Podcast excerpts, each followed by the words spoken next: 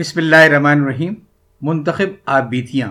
اس سلسلے میں عبداللطیف ابو شامل کی کتاب سو ہے وہ بھی آدمی سے ایک آبیتی پیش خدمت ہے، جس کا نام ہے گندا کون۔ صفائی بھی ہم کریں، بھنگی بھی ہم کہلائیں۔ عنایت مسیح کا شکوہ۔ آپ نے بھی وہ منظر دیکھا ہوگا اور ناک پر رومال رکھ کر وہاں سے گزر گئے ہوں گے۔ آخر ان سے ہمارا کیا رشتہ؟ کیا ناتا؟ ان کا تو یہ کام ٹھہرا۔ آخر وہ اس کا معاوضہ پاتے ہیں، کوئی احسان تو نہیں کرتے اور بس یہی سوچتے ہوئے ہم انہیں نظر انداز کر دیتے ہیں۔ اخبارات میں پڑھتے ہیں کہ وہ گٹر کی صفائی کے لیے اس میں اترا، پھر وہیں کا ہو رہا۔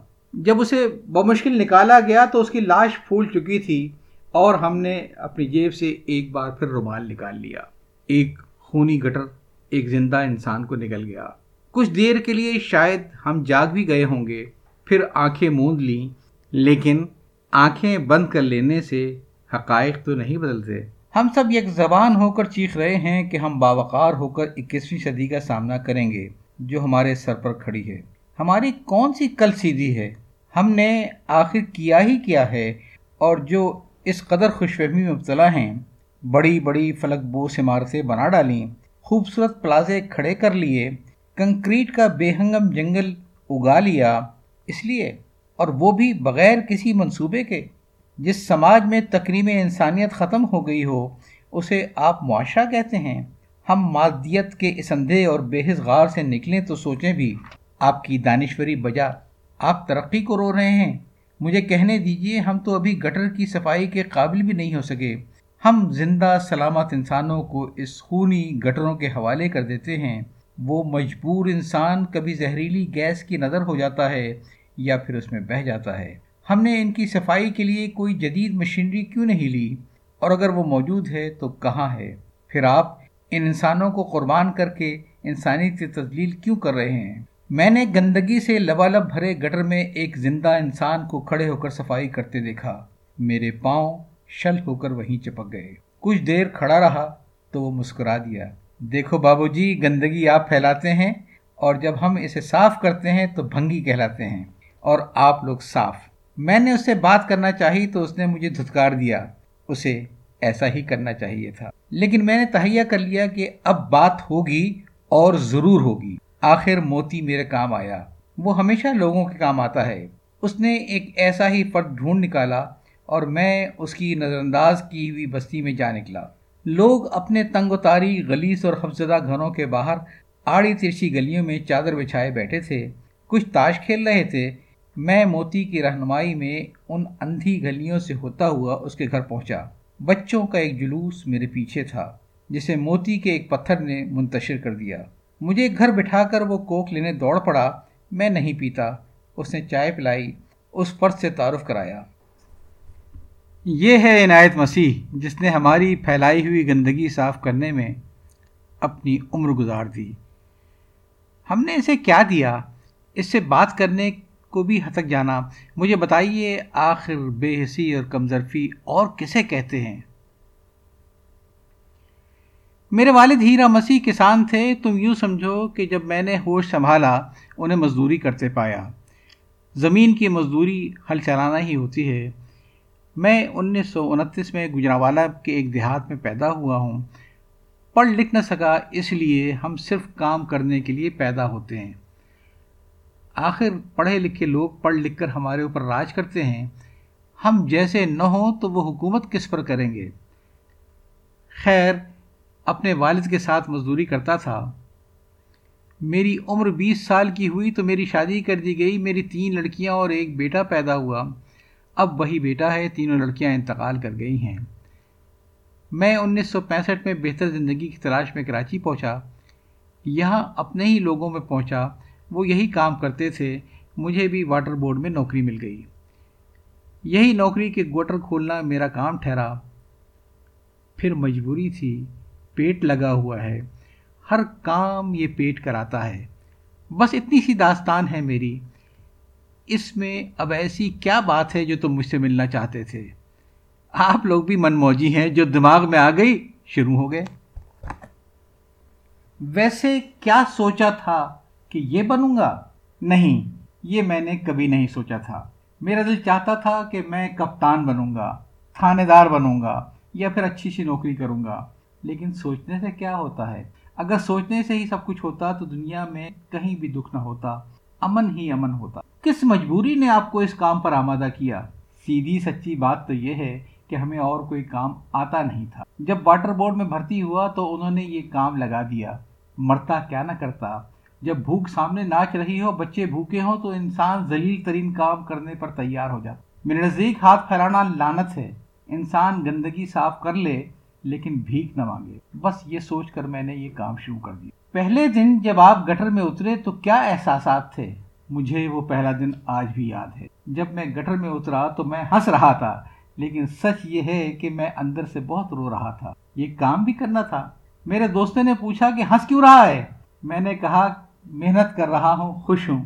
تو میرے ایک دوست نے کہا، ہنس تو تو ایسے رہا ہے جیسے صاحب کی کرسی پر بیٹھ رہا ہے۔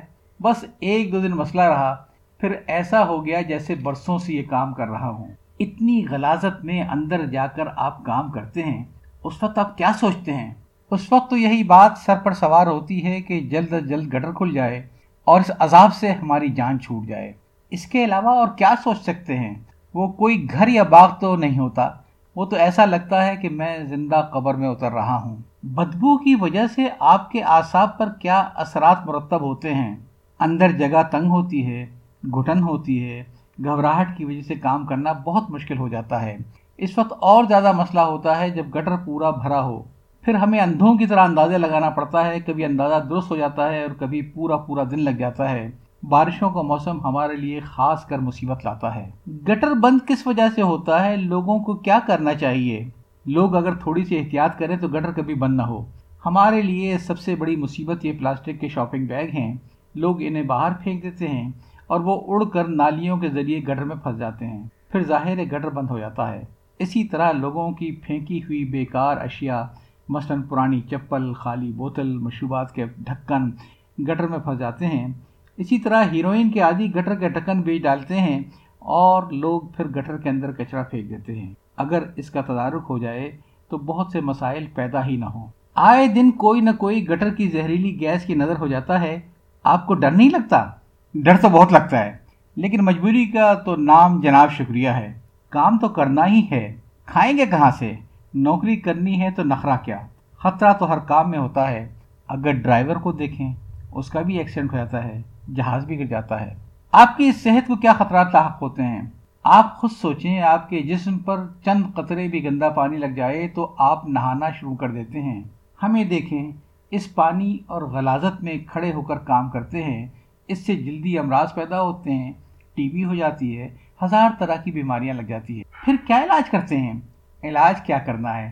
ڈاکٹر کے پاس گئے، اس نے گلوکوز لگا دیا۔ لال پیلی گولی دے دی۔ زیادہ احسان کیا تو کہہ دیا، جاؤ دو دن آرام کرو۔ اس سے زیادہ اور کیا ہوتا ہے؟ ہم کون سا افسر ہیں جو ہمارا اچھا علاج ہو؟ ہم مر جائیں گے تو اور بہت ہیں۔ اگر افسر مر جائے گا تو کہاں سے آئے گا؟ کیا گٹر کھولنے کے لیے کسی خاص مہارت یا تربیت کی ضرورت ہوتی ہے؟ آپ گٹر میں اترنے سے پہلے کیا احتیاطی تدابیر کرتے ہیں؟ ظاہر ہے ہر کام کے لیے تربیت ضروری ہے۔ ہم نئے آدمی کو بتاتے ہیں کہ گٹر کا ڈھکن کیسے اٹھاتے ہیں۔ اگر خالی گٹر ہو تو اندر پانی ڈالتے ہیں۔ ایک نیا فرد مہینے بھر میں تیار ہو جاتا ہے۔ ہم اب بہت احتیاط کرتے ہیں، مگر اس کے باوجود حادثہ ہو جاتا ہے۔ کبھی کبھی افسر اتنا غصہ کرتے ہیں کہ ساری احتیاط دھری رہ جاتی ہے اور اجرت میں انسان زندگی سے ہاتھ دھو بیٹھتا ہے۔ زہریلی گیس اتنی ہوتی ہے کہ بعض گٹر میں ہم ماچس کی تیلی جلا کر ڈالتے ہیں تو وہ اس طرح جلنا شروع ہو جاتا ہے جیسے تندور ہو۔ اس سے زیادہ احتیاط کیا کر سکتے لوگ اسے برا اور گھٹیا کام کیوں سمجھتے ہیں؟ حالانکہ یہ گندگی وہی پھیلاتے ہیں، ہمارے یہاں ہر آدمی دوسرے آدمی کے کام کو گھٹیا سمجھتا ہے۔ ہر آدمی صاحب ہے، یہاں صاحب ڈرائیور کو گھٹیا سمجھتا ہے، چھوٹا صاحب، بڑا صاحب گھٹیا سمجھتا ہے۔ اسی طریقے سے سب ایک دوسرے کو گھٹیا سمجھتے ہیں۔ ہماری تو گنتی چھوڑو۔ عام لوگوں کا رویہ کیسا ہے؟ ہمارے ساتھ عام اور خاص لوگوں کا رویہ یکساں ہے۔ دنیا کے کمتر لوگ ہم ہیں۔ چاہے یہاں کتنی بھی ترقی ہو جائے، لوگوں کا رویہ نہیں بدلے گا، کیونکہ ہمارے ہاں معیار پیسہ ہے۔ ہر آدمی پیسے کو سلام کرتا ہے۔ اگر میرے پاس دولت آ جائے تو جو لوگ ہم سے سیدھی طرح بات نہیں کرتے، ہمارے ساتھ مل کر کھانا کھائیں گے۔ دولت ہر عیب چھپا لیتی ہے، ذات چھپا لیتی ہے۔ کس بات پر غصہ آ جاتا ہے اور پھر کیسے ختم ہوتا ہے؟ یار، یہاں تو صرف غصہ ہی رہ گیا ہے۔ ہر آدمی ہمیں بھنگی کہتا ہے۔ بات کرنے کی تمیز نہیں ہے۔ ہر آدمی لاٹ صاحب بنا پھرتا ہے۔ ایک بار ایک بنگلے میں پلایا گیا تو بیگم صاحب نے کہا، ذرا دور ہٹ کر بولو، تم سے بدبو آ رہی ہے۔ میں نے ان سے کہا کہ میں خود نہیں آیا، آپ نے بلایا تھا۔ بیگم صاحب کو غصہ آ گیا، کہنے لگی، تم اپنی اوقات میں رہو، تم بھنگی ہو۔ میں نے عزت سے عرض کیا، بیگم صاحب، یہ گندگی میں نے تو نہیں پھیلائی ہے، آپ نے کی ہے۔ غصہ ہو گئی اور مجھے غصہ آ گیا۔ میں نے بھی کہہ دیا کہ میں بھنگی ہوں تو کیا آپ سب سے بڑی بھنگن ہے وہ تو کرم ہو گیا ورنہ میں اب جیل میں ہوتا۔ گزر بسر آرام سے ہو جاتی ہے یا ادھار لینا پڑتا ہے؟ کہاں ہوتا ہے گزارا؟ یہاں جس کی تنخواہ پانچ ہزار رہے، اس کو بھی ادھار لینا پڑتا ہے۔ ہم بھی ہمیشہ ادھار پر ہی گزارا کرتے ہیں۔ مہنگائی اتنی ہے، آپ کو معلوم ہے اور تنخواہ بھی بہت کم۔ حکومت کو چاہیے کہ وہ مہنگائی کم کرے یا تنخواہ بڑھائے، ورنہ غریب گولی سے بچے گا تو بھوکا مر جائے گا۔ ہمارے معاشرے میں برائیاں کیا ہیں؟ ہم سب کو جو نظر آتے ہیں وہ ہوتے نہیں ہیں۔ سب جھوٹ بولتے ہیں، صرف اپنا فائدہ سوچتے ہیں۔ کسی کے پاس زہر کھانے کو نہیں، کسی کے پاس پیسے گننے کی فرصت نہیں۔ کوئی شراب پیتا ہے، کوئی جوا کھیلتا ہے، کوئی ڈکیتی کر رہا ہے، سب لوٹ مار اور ٹھگی کرنے میں مصروف ہیں۔ پھر بھی ہم انسان ہیں۔ گھر والے دو صحباب کیا کہتے ہیں؟ او یار، ہم سب ایک جیسے ہیں۔ ہم میں کوئی بڑا نہیں ہے، سب برابر ہیں، ایک دوسرے کا خیال رکھتے ہیں۔ دن بھر کی محنت کے بعد آپ کا رویہ کیسا ہوتا ہے؟ گھر پہنچ کر چائے پیتا ہوں، پھر باتیں۔ بس یہی معمول ہے۔ کبھی دل برداشتہ ہو تو کیا کرتے ہیں؟ کیا کر سکتا ہوں؟ اپنا ہی دل جلانا ہے۔ سو جلاتا ہوں اور پھر ٹھیک ہو جاتا ہوں۔ میں نے ابھی دیکھا ہے کہ آپ خود صفائی کرنے والوں کی بستیاں گندگی کا ڈھیر ہوتی ہیں۔ ایسا کیوں ہے؟ یار، یہ تو کہتے ہیں نا، چراغ تلے اندھیرے والی بات ہے۔ وہ صفائی کرنا ہمارا کام ہے۔ گھر پہنچ کر ہم سب آزاد ہو جاتے ہیں۔ گھر کا کام کوئی توجہ سے نہیں کرتا۔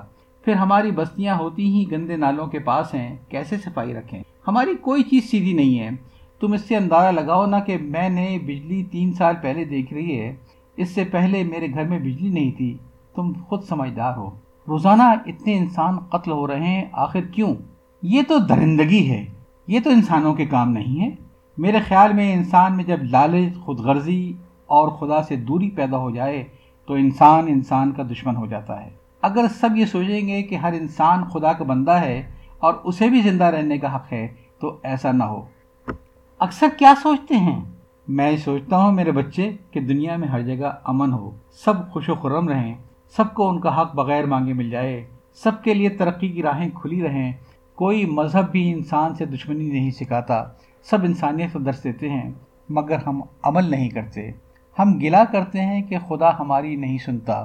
تم ہی بتاؤ کہ کیا ہم خدا کی سنتے ہیں؟ پولیس اور ہمارے لیڈر کیسے ہیں؟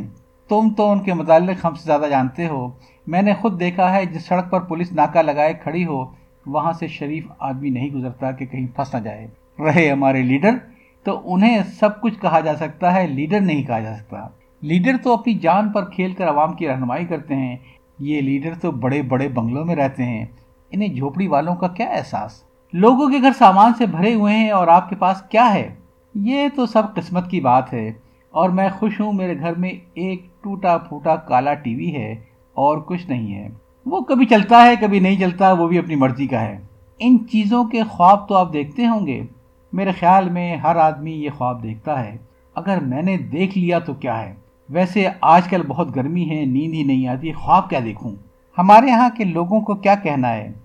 او بھائی، میں تو جاہل ہوں، کیا کہوں؟ آپ تو سب پڑھے لکھے ہو۔ سب خوش رہو اب مجھے یاد دیں، میں نے اپنے گھر کا پانی بھرنا ہے۔ آپ نے میرا بہت وقت ضائع کر دیا۔ آپ اسے چھاپ دیں گے، پھر کیا ہوگا؟ تم خود بتاؤ کیا ہوگا۔ حاصل حصول؟ بس ہر آدمی ٹائم پاس کر رہا ہے۔ میں نے سوچا، چلو ٹائم پاس کریں۔ اللہ بیلی یارو